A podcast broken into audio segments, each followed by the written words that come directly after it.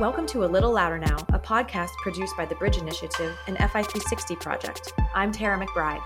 In this episode, Alex and I speak with Marguerita Cheng, a certified financial planner who founded Blue Ocean Global Wealth in Rockville, Maryland.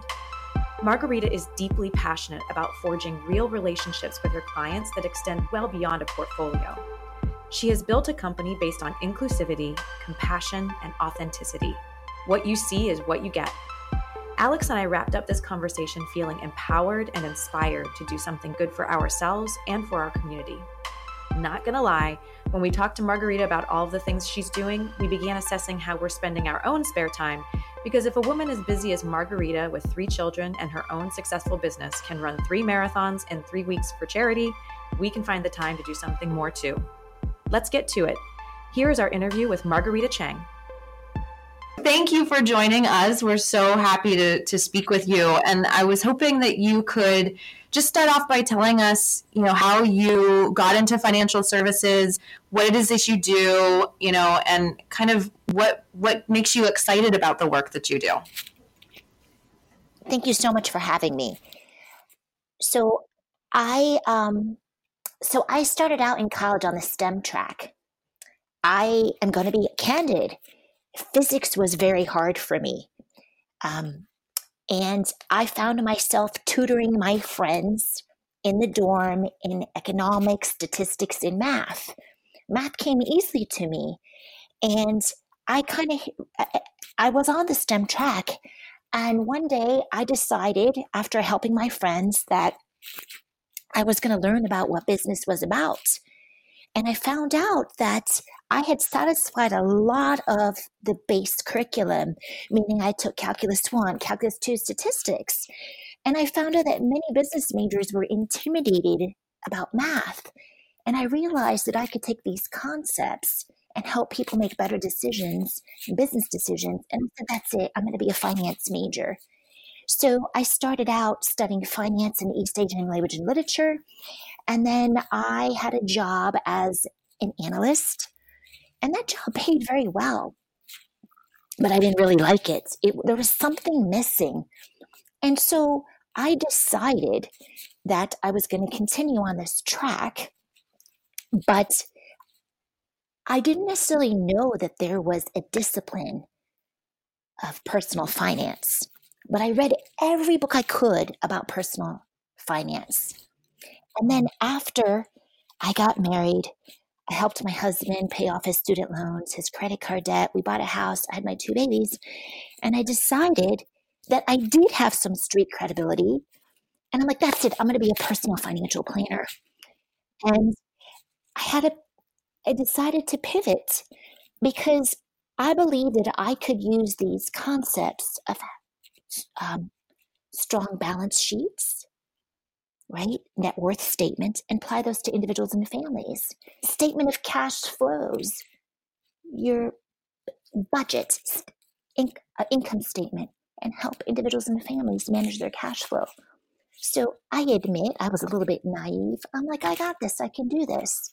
Um, so that's what, so my why was I'm the eldest of three girls. My dad is an immigrant or maybe I'm supposed to say was, I struggle with this. He is an immigrant, was an immigrant. And he, he right. told me that, you know, money doesn't buy happiness, but money brings opportunities, and you should never squander those opportunities. Education is an mm-hmm. investment. And he, remember, I'm the eldest of three girls. My dad was born in China. My dad did not say that money's for girls, money's for boys. I don't care who you are, you need to know how money works. And I didn't realize how blessed I was at the time that my dad made me learn how to use a financial calculator and a scientific calculator. My dad made me learn how to read a value line, and I knew I was going to go to college.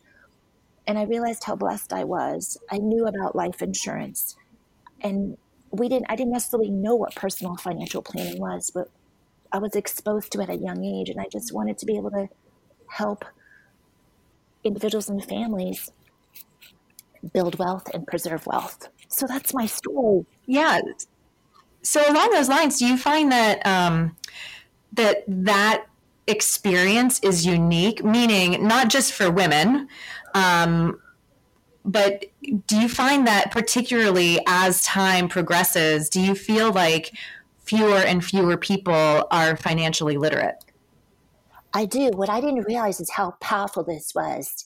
Um, you know, growing up, I I can honestly say, um, you know, I straddled two cultures um, because I am first generation. In fact, I, I, often say I'm really generation 1.5 because my dad did not go to university here. My mom didn't go to college here. I had to figure out a lot of things on my own. Um, and I didn't realize how unconventional that was, you know, to know what life insurance was when you're 10 years old, to know how to crack a safe, to know what a stock certificate was. I thought all 10 year old kids had to know how to do this before they went out to play. Like, I, I, I thought that that was the norm. I really did. And um, now my family was not perfect. My dad, I, make no mistake, my dad paid taxes. It's just he always procrastinated. And so I never had the chance to fill out a FAFSA because, you know, back then it wasn't necessarily electronic. So we always, I felt like I didn't even know what a FAFSA was. So I want to be very clear. My dad was very compliant. It's just, you know, I didn't know what a FAFSA was. I don't even know if I qualified for financial aid. I just knew I was going to college and we were going to make it happen. We made it happen with employee stock purchase plan. I worked. Um, and I got free housing by being um, it's not a resident assistant, but I helped kids um, with their homework as a tutor. So I knew I was going to go to college. I knew I was going to figure it out. So, yes, I do think it was somewhat unconventional. Hmm.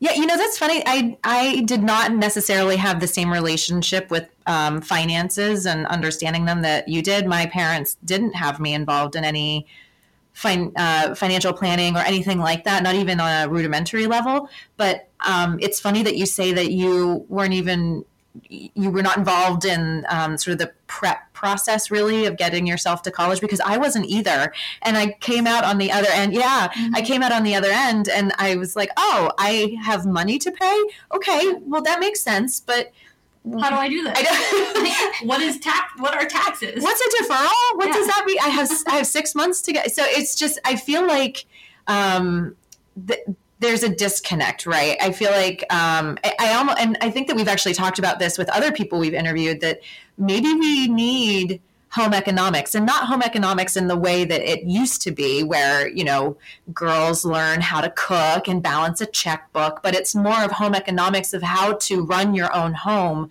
from a financial perspective. And it's not just for men or women it's for everybody to understand at a younger age the value of money, the value of saving, the value of budgeting. Yeah, budgeting. Budgeting. Yeah. Um, you know, the, when I went to college, I remember they have, I don't know how this is allowed, I guess because it was technically off campus, but there would be tables with people selling credit cards or signing kids up for credit cards just yep. along the street. Yep. Um, for on orientation week, and you know, it was just so easy to like, oh yeah, I'll I'll get a credit card. I'm 18 now. I'm an adult and you don't really know what that means. Um, yeah. So I just find it interesting that. Um, you find out real quick what it means. You sure do. um, so I just I find it interesting that even though you were kind of exposed to that at a younger age, it's still um, the process of um, situating yourself to go to college that it was not something that you were necessarily involved with. Absolutely, there are so many moving parts, and so I mean, I think as a, I wear two hats here. I'm a certified financial planner, CFP Pro, but I'm also a mom of three. And I truly believe, I mm-hmm. tell my kids this every day, I want them to be able to know how to manage their money, their time, and their health really well. I've actually added a fourth. And the fourth thing is, I want them to manage their emotions well. I think that if you can do yeah. all four of those, your time, your money, your health, and your emotions, you will be unstoppable. Absolutely. I I love that addition of emotions because I, you know I I take yoga and thankfully I found yoga as a way to um, just kind of manage stress and and um, manage my myself better and I always take something away from a, a yoga practice and one one time I um, was practicing with one of my favorite instructors and she said something about how your emotions are like your children um, you don't want them driving the car, but you can't put them in the trunk either. so you've got to have them, they have to be present, um, but you have to understand who's in charge. Um, so I love that you've you've included in that management of yourself not just time money and wellness but your emotions because i do think that's an enormous lesson that it honestly took me a very long time to learn. So that's that's really fantastic. Um, so why don't you talk a little bit about the work that you do and some of the things that you're most passionate about and especially some of the things that you do in your private life um, rita because i know that mm-hmm. you had shared with us that you just recently ran was it three? Three three marathons in three weeks is that right that is right so um, well i would so the work i do so I just celebrated my 20th anniversary in the business. When I entered the business, um, my daughter, my eldest daughter was three, and my son was just six months old. So when I entered the business, remember I said that I, I, I knew I had lived life because I helped my husband pay his student loans, credit card, we bought a home, I had two babies. But I know it's a tough sell for me to be advising somebody about retirement when I'm in my 20s, right?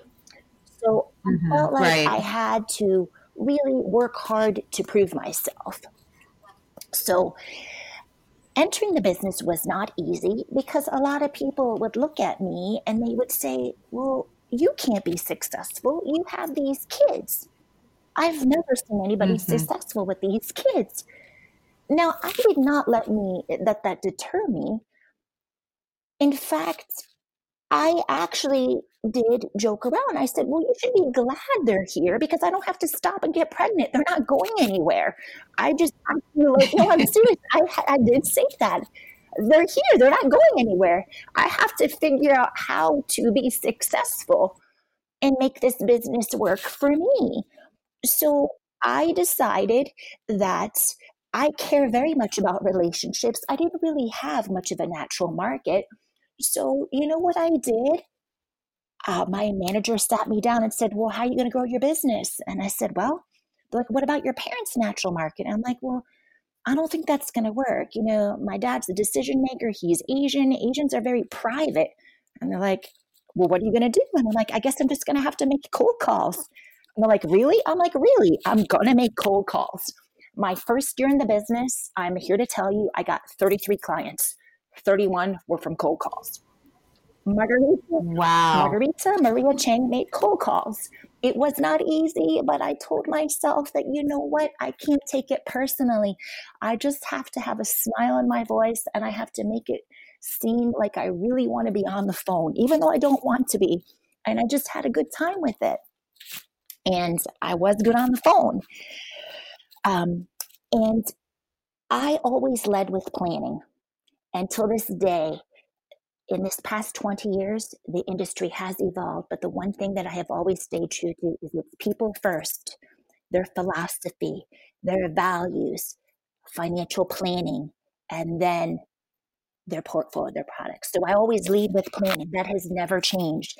And so that has allowed me to work with clients who are a little bit younger than the industry average, clients who maybe have felt a little bit turned off by stereotypes and perceptions of the industry. And I focus a lot on education and the process. And that is something that I'm very proud of. I've had a lot of people who have come to me and said, you know, Rita, like you've taken the time to not only like educate me and my family about our finances, but you have taken the time to educate us on you know how things work what it means to be a fiduciary like different compensation models and for that we're like really appreciative. Like it means a lot to us. So, um, personally, I just, I really think that even if I am not the right advisor for that prospect, I take my um, that opportunity very seriously. I think I have a I take my responsibility very seriously. I want that interaction to be meaningful uh, because I want it to be positive. You know what? I want them to learn something, but you know what? That it, the timing might not be right, or you know, I don't want to necessarily do planning. I'm more focused on in portfolio management. Rita might not be the best advisor for me, but gosh, I learned something, and I really take that to heart. Yeah, I I actually um, love that you pointed out process. It mm-hmm. um, it really uh, hits home for us at FI 360 because that's part of what um, you know we uh, teach is that you know the process is really incredibly important when you're um, trying to operate as a fiduciary. Um, but I think I, I like that you take it even a step further. It's not just about setting up a process, but it's about the way that you communicate. And so I'm just curious if you can kind of dig in on that a little bit. You've obviously had some success um, by first establishing that when you're when you're working with somebody or having an initial um, consultation with somebody that you're you're kind of clear that if it's with me or if it's with somebody else I, I don't you know you need to make that choice. It's your personal choice. But here are the things that i think that you need to make sure to consider as you are trying to figure out who you want to work with and why. Um, how do you approach um, each client differently, understanding that each of them has a, a unique background or um, a different story, right? So, how is it that you tap into that and make that connection so that they say to themselves, you know what, this is this person made me feel really good, and this is who I want to work with, or this person made me feel really seen and, and safe, safe, and um, you know, my money is safe with them. Yeah. I am safe with them. My um, you know, I feel represented. Right. How do you do that? I mean, it's not easy, but I think that that's something that I've always committed to. So, first and foremost, when I have a conversation, even back in the day when I was a newbie advisor and I'm setting appointments, the first thing I say is, you know, the more I know about you, the more I can help. But I would never want to offend you. If there's something I ask and you're not comfortable, you know, you can say, you know, I really don't know, or you know what, I don't want to answer that question. I don't want to put you on a spot. I don't want to offend you. And I honestly think that this is a situation where I am not disrespecting men, but this is actually a situation where women actually excel. People people mm. have confided in me and they have said to me, you know, Rita, there's things that like I am going to tell you because I trust you, I like you. And mm-hmm. this is something that I take very seriously. Like there's people who have like confided in me when they've lost their job. They've told me first, not even their spouse. Like I just you know this yeah. has happened to me. I'm calling you first because I know you're gonna tell me I'm okay. Or I just want to let you know that my boyfriend proposed to me. My daughter's in class right now, but I want to tell you, you've seen me during the most difficult times in my life, and I never could imagine that I would rebound from this divorce. But here I am 10 years later. You can't tell so and so that, like, I told you first, but she's in class. So I feel that, like, I, I feel so um, this is not just a job. It's just not a profession. I feel really, um, I feel really blessed. This is my calling. So when I when I was like 29 years old, after like the birth of my second child or so, and people were like, oh my gosh, is it postpartum depression? Like, you know, I just don't really feel like that job as an analyst was fulfilling for me. People were looking at me, what's wrong with that job? Like, and I was like, no, that's not what I want to do. I said to myself, what's the worst that could happen? I could always go back to that analyst job, right? I didn't mm-hmm. lie, cheat, or steal. I was pretty right. successful. But I just I felt like I wanted to bring my technical skills. So remember, I said I was like on the STEM track, right? I was good at math, I was good at science, I was good at analysis, but something was missing. And I wanted to be able to take those that strong technical background and help individuals and families. Uh, preserve, well, I, I should say, you have to grow your wealth, preserve your wealth, and then transfer your wealth. Mm-hmm. You know, I I love that you have a technical mind, but you also have the emotional intelligence to make connections with people. Um, you know, where do you feel like there are gaps in our industry? You know, I, I still feel like I hear stories about people who really don't trust the financial services industry. They they feel like people who work in financial services, financial advisors, are really only in it to make money. Um, and so, where where do you feel like there's a disconnect in our industry that that we're not making the enough inroads with people to make them feel safe and comfortable um, having their money managed by financial advisors?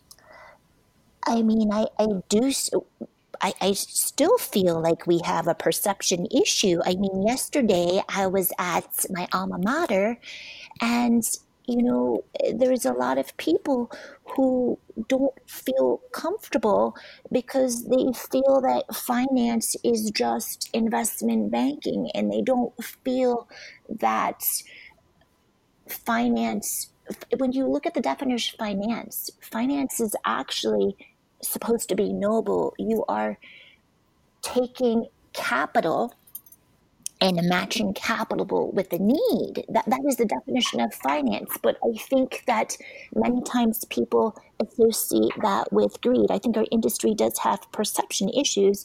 You're right. What do we do about mm-hmm. this? I think that we need to showcase the different career paths within the profession. So, what I mean by mm-hmm. this is, I said I was just at my alma mater last night, but I remember that I spoke at a women's event.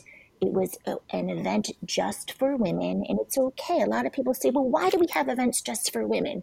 I think it's important that we have a safe space for women to ask questions to other women. We're not excluding people, but sometimes we do need to have a place for people to ask these questions.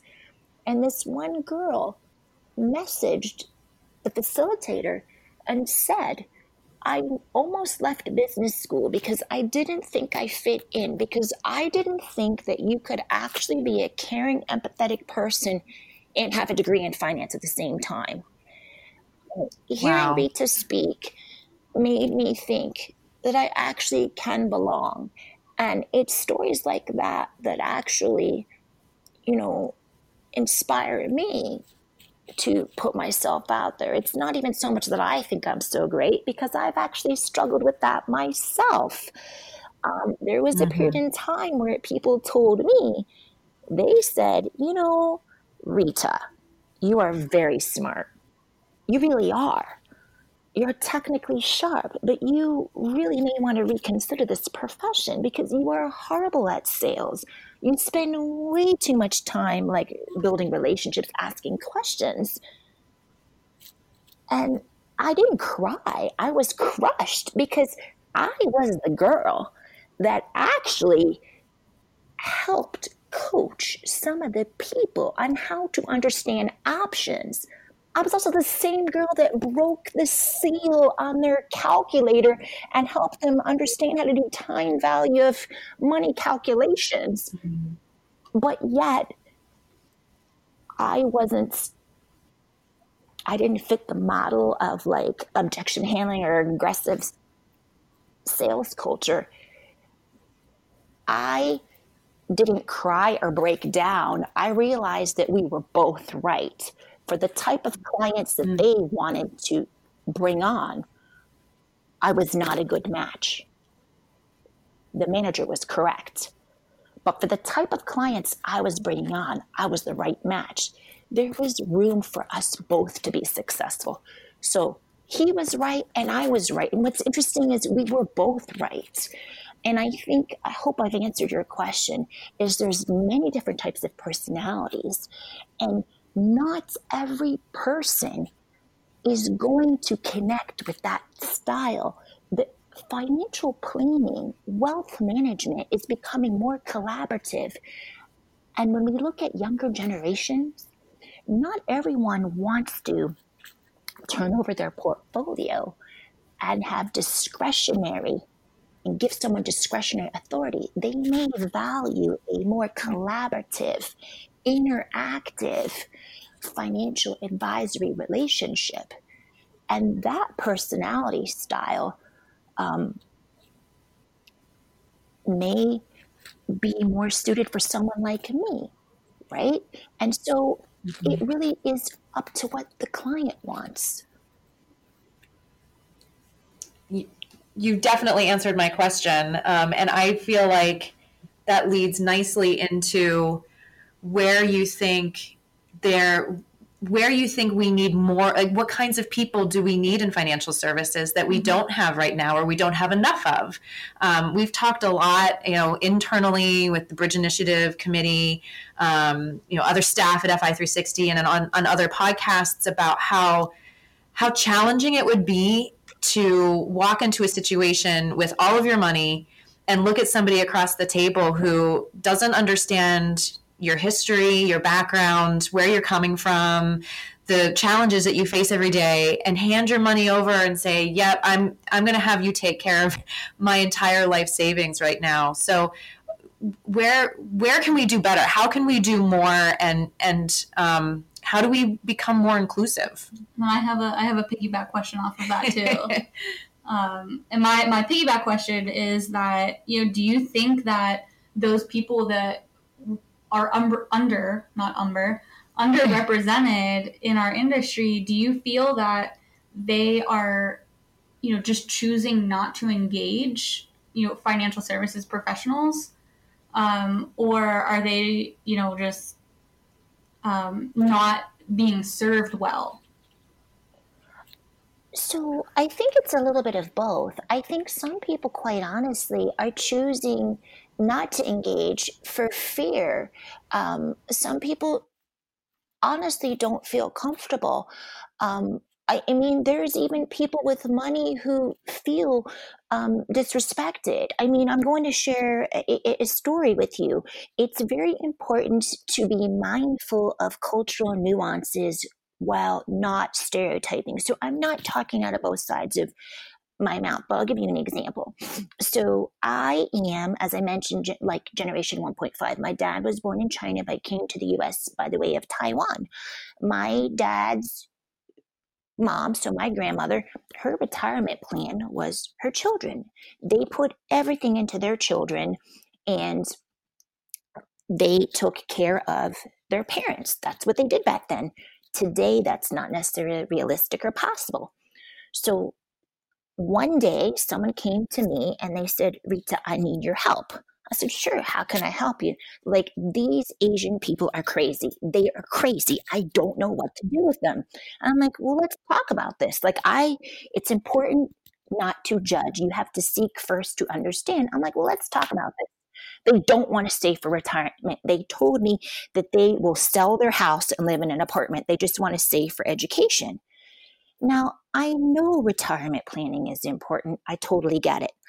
But where this advisor was having a disconnect is he or she did not seek first to understand that in Asian culture, it's like disrespectful to not plan for your kids' education. To saddle your kids with student loan debt is almost like you have failed your children now, you may say, well, what do you care what your kids think? You don't understand. Like, you would actually be ostracized by the whole community. So, why is that relevant, Rita? When you're working with underserved or underrepresented communities, you need to take that into consideration because it's not just that you have to deal with the individual family units, you may have to plan for the extended family. And you also have to think about the consequences of the community at large.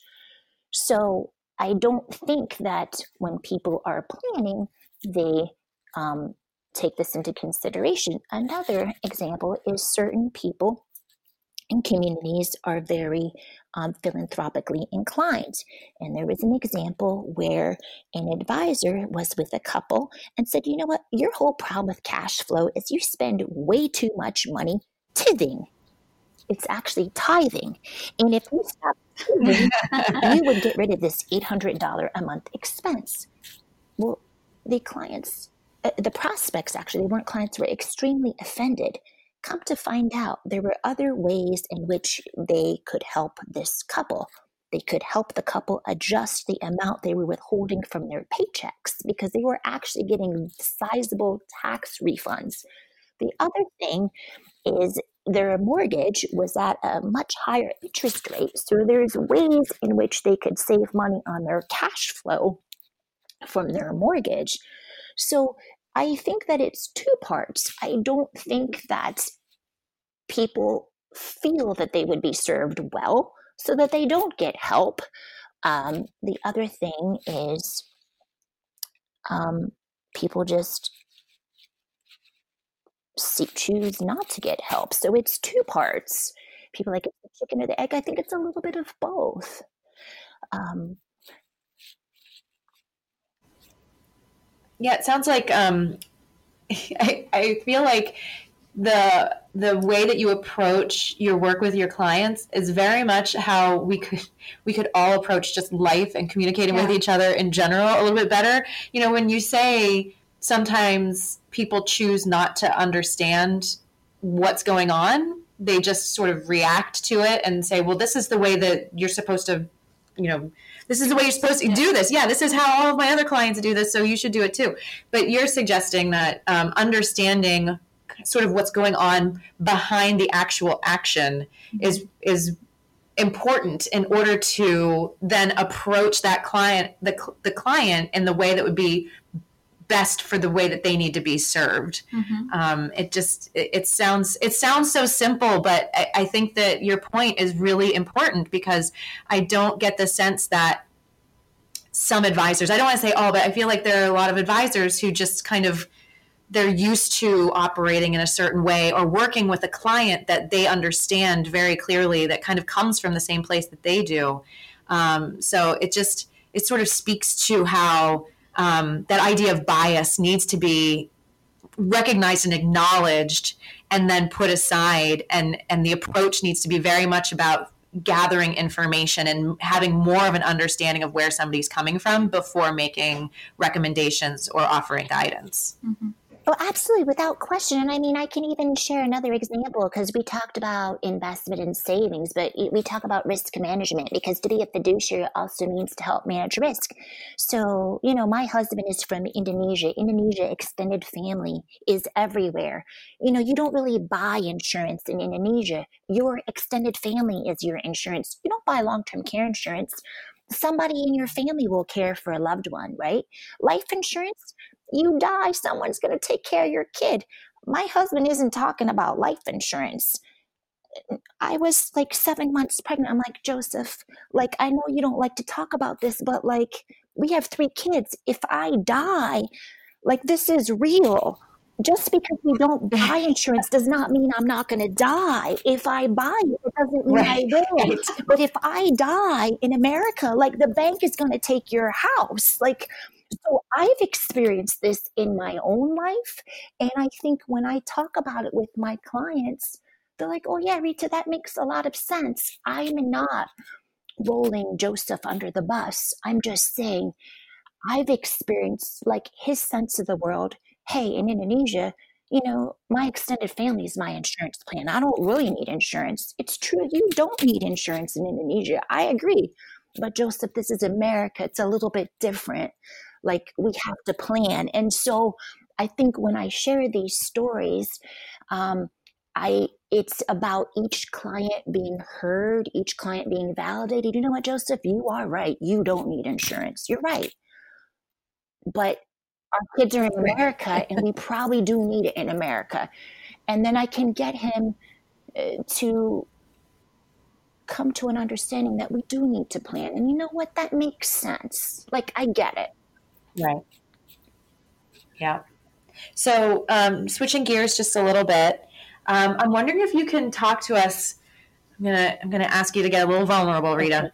Um, could you talk to us a little bit about um, something that you've done, um, whether it's personally or professionally, that you've failed at? And because I mean, you're clearly very, very driven and very successful, and um, of course, we want to celebrate that. But I think it helps to understand challenges that you have faced and failures that you've had to go through and the lessons that you've learned. So, is there something that might stick out that you could share with us? Oh, absolutely. Um, so, I mentioned early on, I was good at appointment setting, right? I, I, I, I could get people in the door, I could build relationships. Um, I'm very good at connecting with people. I would say that's my greatest strength. I know early on I was very coachable. I still am. But there was a period in time where I was under a lot of pressure to hit numbers. And I found myself working with people that I wasn't necessarily comfortable working with, right? And um, this is funny, but I did this. I told my manager that, you know what? I put these clients in the reassignment pool. And my manager looked at me like, Rita, what are you doing? I said, you know what? Like, I don't really think that these clients are best served by me because I did my job. I set the appointments and you helped cover me on these appointments and convert these clients. But you sold these clients. And I don't feel like these clients are best served by me because they were sold. And, and so that is, it took a lot of courage to admit that I was not the best advisor for these clients. And so I put them in the reassignment pool. Um, it took a lot of courage, but it was also very liberating. Yeah, just acknowledging that um, it wasn't it wasn't quite right, and you didn't the way you put it. You know, you you didn't feel like you could serve them to the best of what they deserved. Um, I, it does feel like you're admitting that you're not good enough, but I think to your point, that's not true. It's there. There's a difference between not doing your best and not being a right fit, and understanding the difference. I think takes time. Um, but you're right; it does take courage too to just admit that this isn't quite right for me or for the client. So we're going to, you know, reset on this. I think that's fantastic. And the other thing that, oh, sure, the other thing that, I, sure, the other thing that I wasn't very good at is that whole objection handling thing. Like, I'm just not very combative person. Like, that's just not my style. so, so how did you how did you overcome it? I just, I mean, I was like, I, I just told my manager, I was like, that's hopefully I've proven myself where I know how to bring people in the door. I know how to hit cold calls, right? Who could have ever imagined like Marguerita's like good on the phone? And I think that mm-hmm. I proved myself where like there's a saying you got to be smart enough to be dumb enough to do what people tell you to do and not question. I mean, I think I was, but um, I think that that's a situation where um, I I recognize that I failed at trying to be somebody that I'm not. And it wasn't good for the client. It wasn't good for me, right? I have to like be the best advisor I can be. And if I'm trying to be someone I'm not, then that's not good for anybody. Yeah, completely agree. Mm-hmm. So, what how soon after that did you come up with um, Blue Ocean? So you, you, that's been in business for about what six years now. It. So I spent 14 years uh, at a large firm, and some may say, you know what, that was probably too long. You know, there may be some truth to that, but I saw a lot of people who probably didn't spend enough time building a foundation. Um, and I saw some people who left right around the time of the crisis. I waited after the crisis. So I think my timing was good. Like I, I, do. I don't think I would have left any sooner because I left five years after the crisis, enough time for people's portfolios to recover. Because I think about what it means to be a client. Change is very scary for people, and I, I don't know that I'd want to move either. So I really think about, I'm very empathetic, and I think about what it, how I would feel if I were a client. And that's always been my guiding, my, my North Star, if you will. Mm-hmm. What was the one thing that you knew when you were setting up Blue Ocean that you wanted to do differently than the um, you know, firm that you were at for 14 years? So sure, I I'm based in DC Metro, and being based in DC Metro, I don't realize how lucky I am being so close to CFP board, being so close to DOL, and knowing everything that's going on with regulation.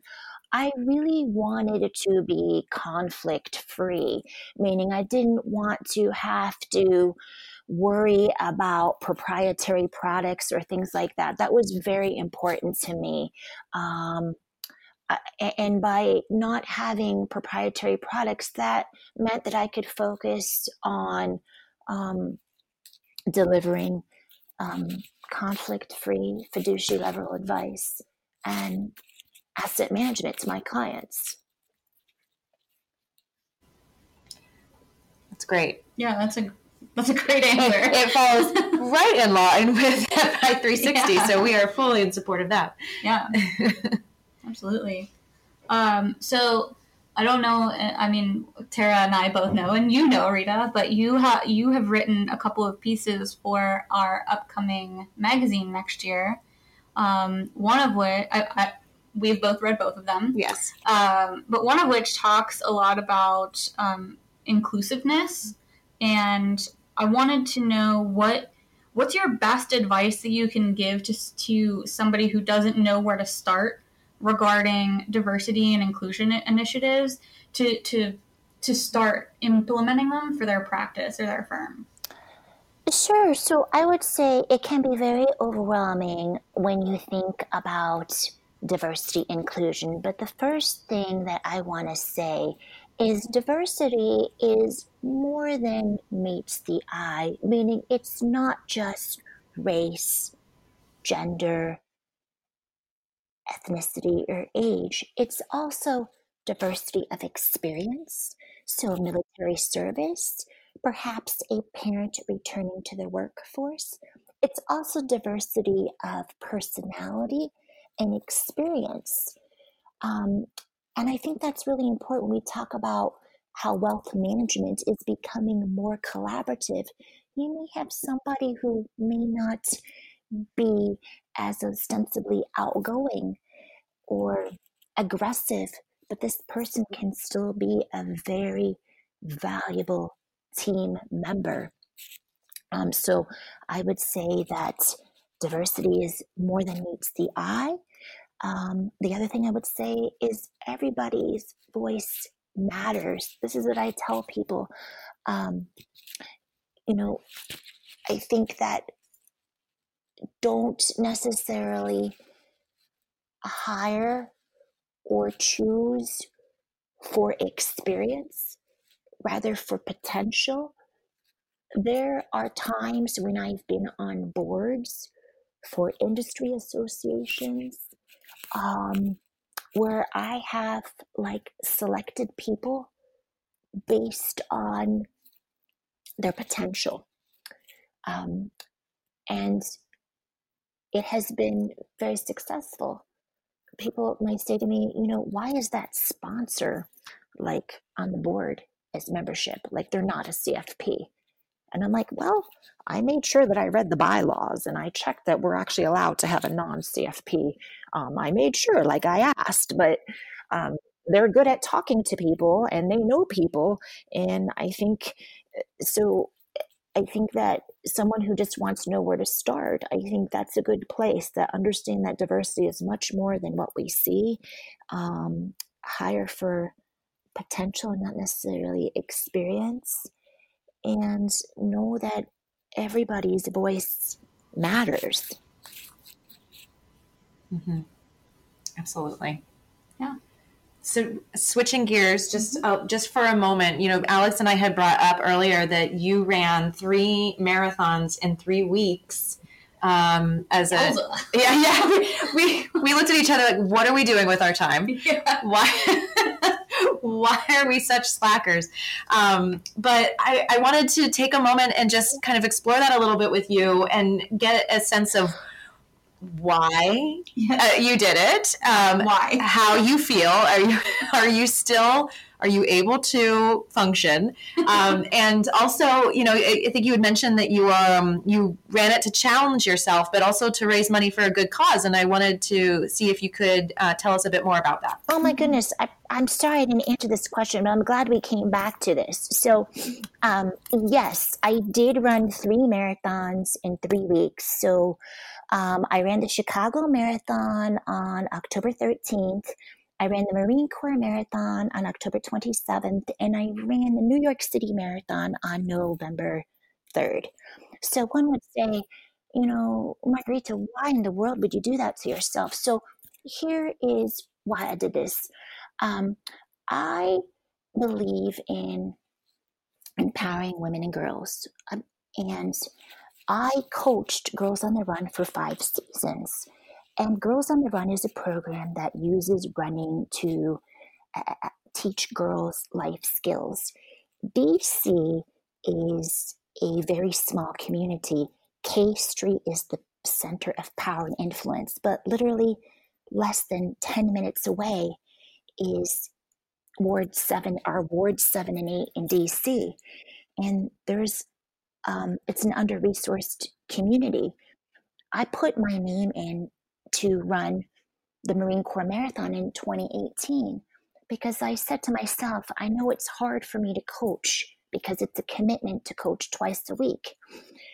But what can I do to make sure that these girls have opportunities? Because I found out that once these little girls participate in this program, they wear their medal under their clothes for like a week. They feel so proud of themselves.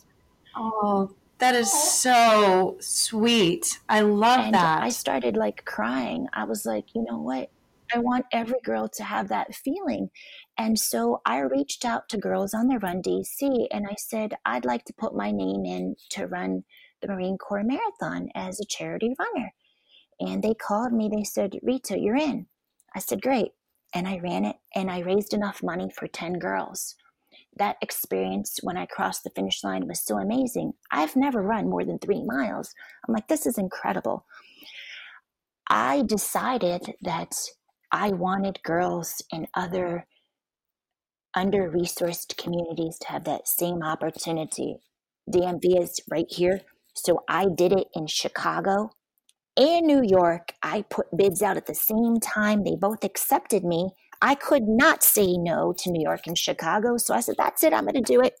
I didn't tell anybody I was doing New York and Chicago. Then 261 Fearless, that is a nonprofit that empowers women they came to host the Marine Corps Marathon in between. I'm like, I can't say no because I'm the club leader in DC. You know what? I don't need to be fast. I'm not going to embarrass myself. I'm just going to stay strong and healthy. I'm going to run all three. And I decided to challenge myself. I made sure that I didn't embarrass myself, but I made sure I stayed strong and healthy and I ran all three. And I never could imagine that I would run three marathons in three weeks. Um, but if anything, um, the, I only told my the only people that knew I was doing this was actually my family because I didn't want people to think I was crazy that I was running three marathons in three weeks, even though it does sound crazy. And I said it after the fact. Um, and I think my, particularly my girls, my son is a little bit skeptical. I mean, he's the engineer and he's like, Mom, I don't know if that's safe. Like, but my girl were like, really proud of me. Um, I think my son was too, but he was more like concerned, like, Mom, I don't know if that's safe. You're going to get hurt.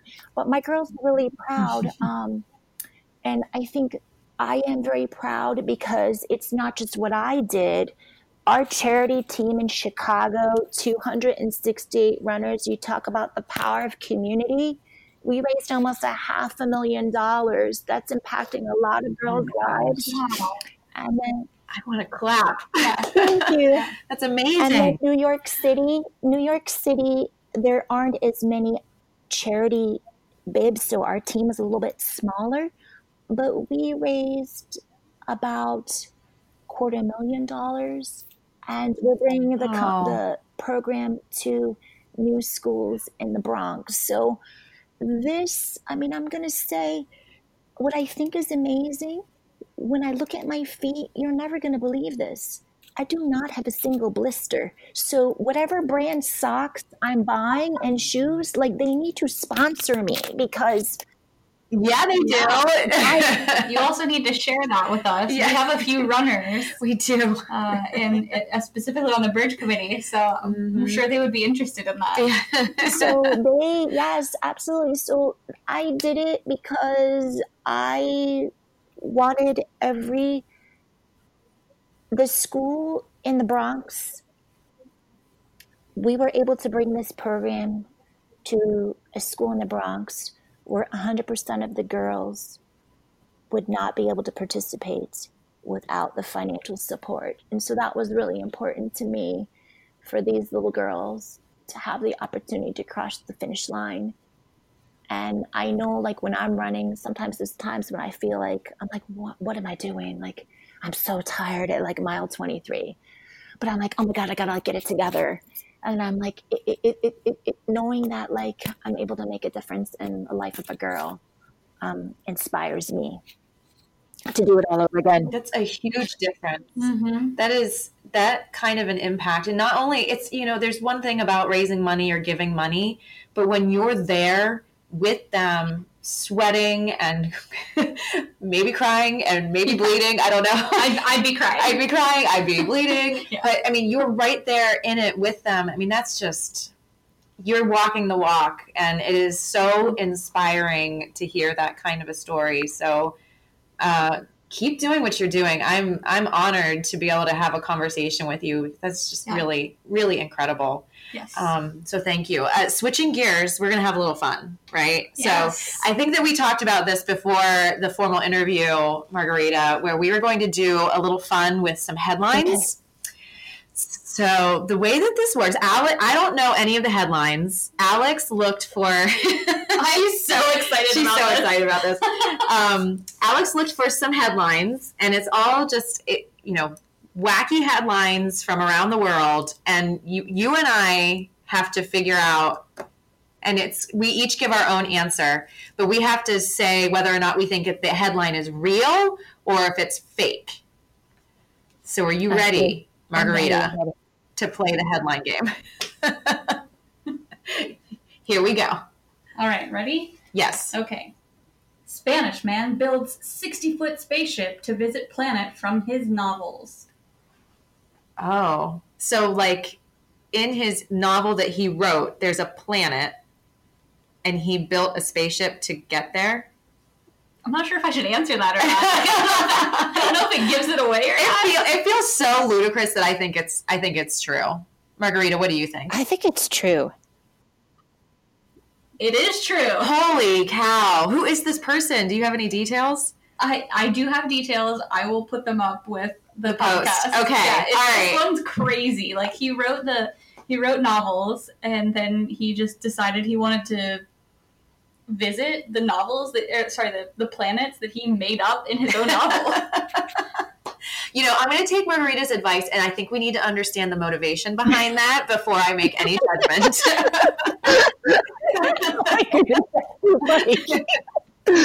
oh my goodness, I love it. I love it. All right, right. Here's the next one. okay. Uh, Belgian scientists successfully grow a modified plant that cannot die. That's fake. Oh my god. Uh, That sounds fake to me too. I'm saying fake too. Good job. Yeah. well done, Marguerita. All right, here's the next one. Man brings gun-shaped toilet paper holder inbound at Newark Airport. Oh gosh, that sounds real. I'm saying real. I think I'm going to say real. It's true. Oh my gosh. Yes. I have a picture of it. It's it's crazy. Oh my gosh. First of all, it's a toilet paper holder. Yes. I'm not sure why he was bringing it with him, but That- I mean, that's the. I mean, gun shaped things, first of all, you really should not bring anywhere, but that's beside the point. I want to know why he's bringing a toilet paper holder I agree. with him on a plane. The and the picture has the toilet paper in the holder, Okay. like a like a revolver. Uh, oh, jeez. So yeah, it's um, it's really interesting. Uh, we'll, put, Alright. we'll put them up. all right. Um, all right, next one. Uh, crocodile breaks loose on Qantas flight. I think I'm going to say re- uh, real, real. Uh, I'm going to go fake. I'm going to dissent. I'm going to go fake. Oh, okay, it is real. Ah! all right, Marguerita, you've pulled ahead. Want to do one more? One more, one more. Uh, all right. World's first hot dog ATM opens up in Malaysia. My- okay, so my just a little quick funny side note. My husband does a hot dog tour every year. That's exactly what I did. so I'm gonna go with real, and I'm sure he hopes it's true. I'm going to go. Uh, Marguerita, what you said hot dog ATM, correct? Yep, I'm going to say fake. She's right. It's fake. Oh, Poor CJ. oh no, poor, poor CJ. No hot dog ATM for you. Oh my goodness, I left the crocodile one. Uh, That's so great. I, I can't wait to read that one. Yeah, I'm, I'm pretty excited about this. well, before we send you on your way, Marguerita, is there anything else that you want to share before we we say goodbye?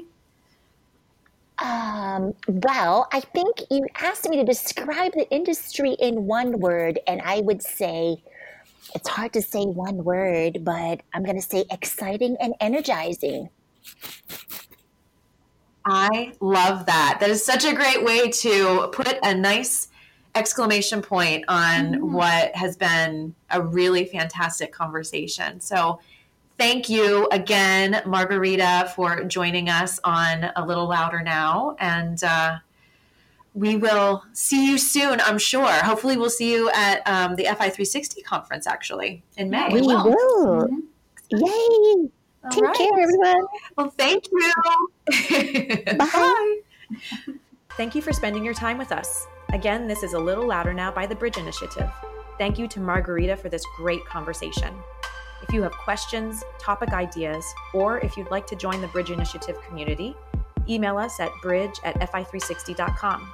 You can also support the podcast without spending a dime by leaving us a review on iTunes or wherever you get your podcasts. Until next time, we want you all to get a little louder now.